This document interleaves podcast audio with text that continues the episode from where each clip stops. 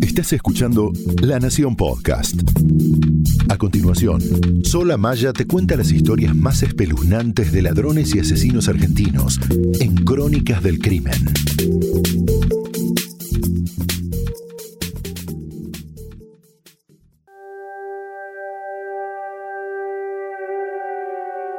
Sectas, ritos satánicos y todo tipo de rumores jamás comprobados circularon alrededor del caso pero nunca se supo realmente quién la había asesinado y cuáles fueron los motivos. Aurelia Bryant, más conocida como Ariel, una profesora de inglés de 37 años, fue hallada muerta a un costado del kilómetro 75 de la Ruta 2 el 13 de julio de 1984. Tenía la cara desfigurada por una bala y unas 20 puñaladas en los genitales. El crimen conmocionó a todo Citybel, donde residía la víctima con sus cuatro hijos.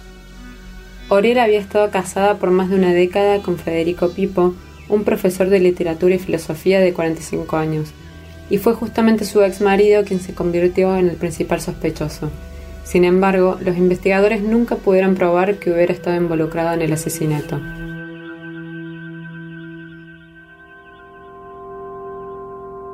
La noche del 11 de julio de 1984, en medio de la lluvia y el frío, y por motivos que nunca se descubrieron, Oriel salió de su casa vestida con un camisón, una bata y un par de medias color celeste. De los cuatro hijos que tuvo con Pipo, solo el menor, Christopher, de tres años, estaba en la vivienda en ese momento.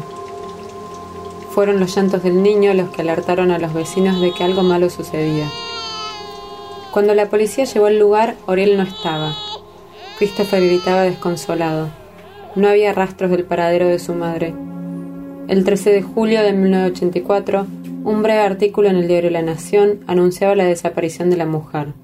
La publicación decía, El episodio está rodeado de extrañas circunstancias, pues en el domicilio que ocupaba la mujer, ubicado en Citibel, no se advirtieron signos de violencia y porque además sus familiares ratificaron que no tenía militancia política alguna. Apenas habían pasado 24 horas cuando lo que se había informado como una desaparición se convirtió en tragedia. El cuerpo de Oriel fue hallado a la vera de la Ruta 2. Un artículo publicado el 14 de julio indicaba Estaba desnuda y por efecto del castigo sufrido le faltaban varias piezas dentarias. También detallaba que la víctima había recibido numerosas puñaladas y mencionaba una palabra que marcó el caso de principio a fin. Misterio. Misterio. El primero en quedar en el centro de las acusaciones fue José Alberto Menzi, un vidriero con el que Oriel mantenía una relación. Sin embargo, el hombre que había sido detenido fue liberado poco tiempo después por falta de mérito y comenzó a preocupar que la investigación quedara en la nada. Pero a los pocos días el optimismo resurgió en la causa. El 22 de julio de 1984, cuando se hablaba de la posible detención de un nuevo sospechoso, una fuente le confió al diario La Nación. Todo hace suponer que se avanza con pasos firmes en la investigación. Luego se diría que había más de una persona involucrada en el crimen y se apuntaría al móvil pasional, como se le decía en la jerga policial de la época a este tipo de crímenes. Recién el 26 de julio de aquel año, un artículo en el que se informaba que se había levantado el secreto de sumario mencionaba que, entre otras cosas, se incorporaba a la causa como un elemento más un informe sobre el juicio de divorcio y alimentos que Oriel mantenía con Pipo, su ex esposo. La esperanza sobre una posible solución del caso fue mermando, a la vez que se conocían detalles escabrosos del crimen. El 28 de julio trascendió un informe forense en el que se indicaba que el arma blanca empleada contra Oriel fue asestada varias veces hasta ocasionar la destrucción del aparato genital de la víctima, y eso no era todo. En un artículo periodístico se señaló. Esa agresión se perpetró cuando la mujer estaba aún con vida. Los investigadores comenzaron a sospechar del círculo íntimo de la víctima. Era demasiada hazaña. Era algo personal. A las pocas semanas del crimen fue detenido Carlos Davis, quien había sido alumno de Pipo.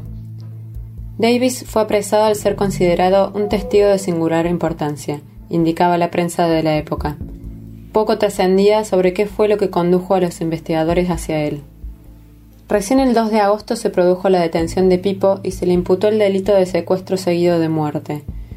Durante los días siguientes fue interrogado en varias oportunidades, aunque poco trascendió de lo que le dijo a la justicia. El hombre era profesor de literatura y filosofía en diferentes colegios y trabajaba los fines de semana para la división balística de la policía bonaerense. Era un tipo raro, medio exótico, que refutaba todas las acusaciones con argumentos muy sólidos según lo recordaban los investigadores. El 9 de agosto, La Nación publicó un artículo titulado Hay evidencias de la responsabilidad de Pipo en el crimen de su esposa. Allí se hablaba de supuestos malos tratos del hombre a Soriel previos al homicidio que se contradecían con la armonía que había asegurado el imputado que mantenía con su ex esposa. Pipo, sin embargo, negó todas las acusaciones e insistió en su inocencia.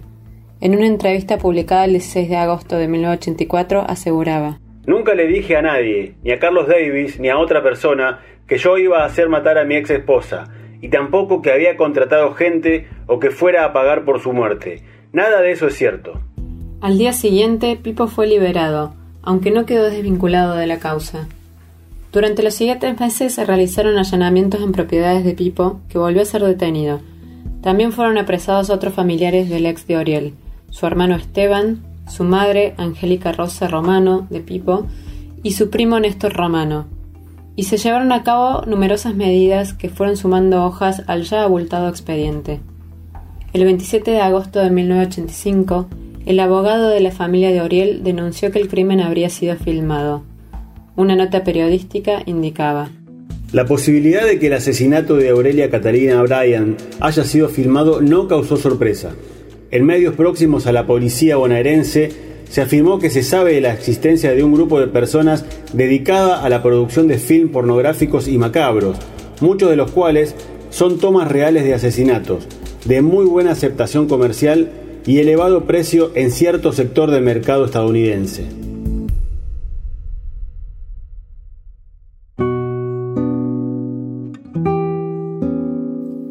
El caso fue perdiendo espacio en los medios a medida que pasaba el tiempo, y lo que en algún momento parecía certeza iba perdiendo fuerza en la investigación. En 1988, tanto Pipo como el resto de los sospechosos fueron sobreseídos. En 1991, los restos de la profesora de inglés fueron depositados en una fosa común. Al parecer, nadie los habría reclamado. El ex marido de Oriel falleció en junio de 2009 Pasaron ya 36 años y el crimen sigue siendo un misterio sin resolver.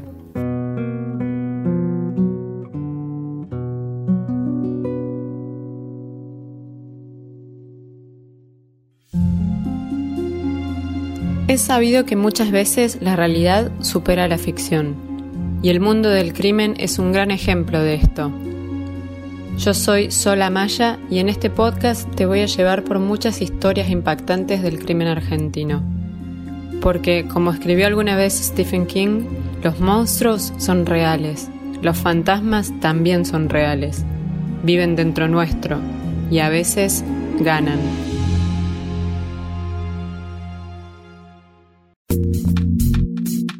Esto fue Crónicas del Crimen, un podcast exclusivo de La Nación. Escucha todos los programas de La Nación Podcast en www.lanacion.com.ar. Suscríbete para no perderte ningún episodio. Estamos en Spotify, Apple Podcast, Google Podcast y en tu reproductor de podcast favorito. Seguí escuchando La Nación Podcast.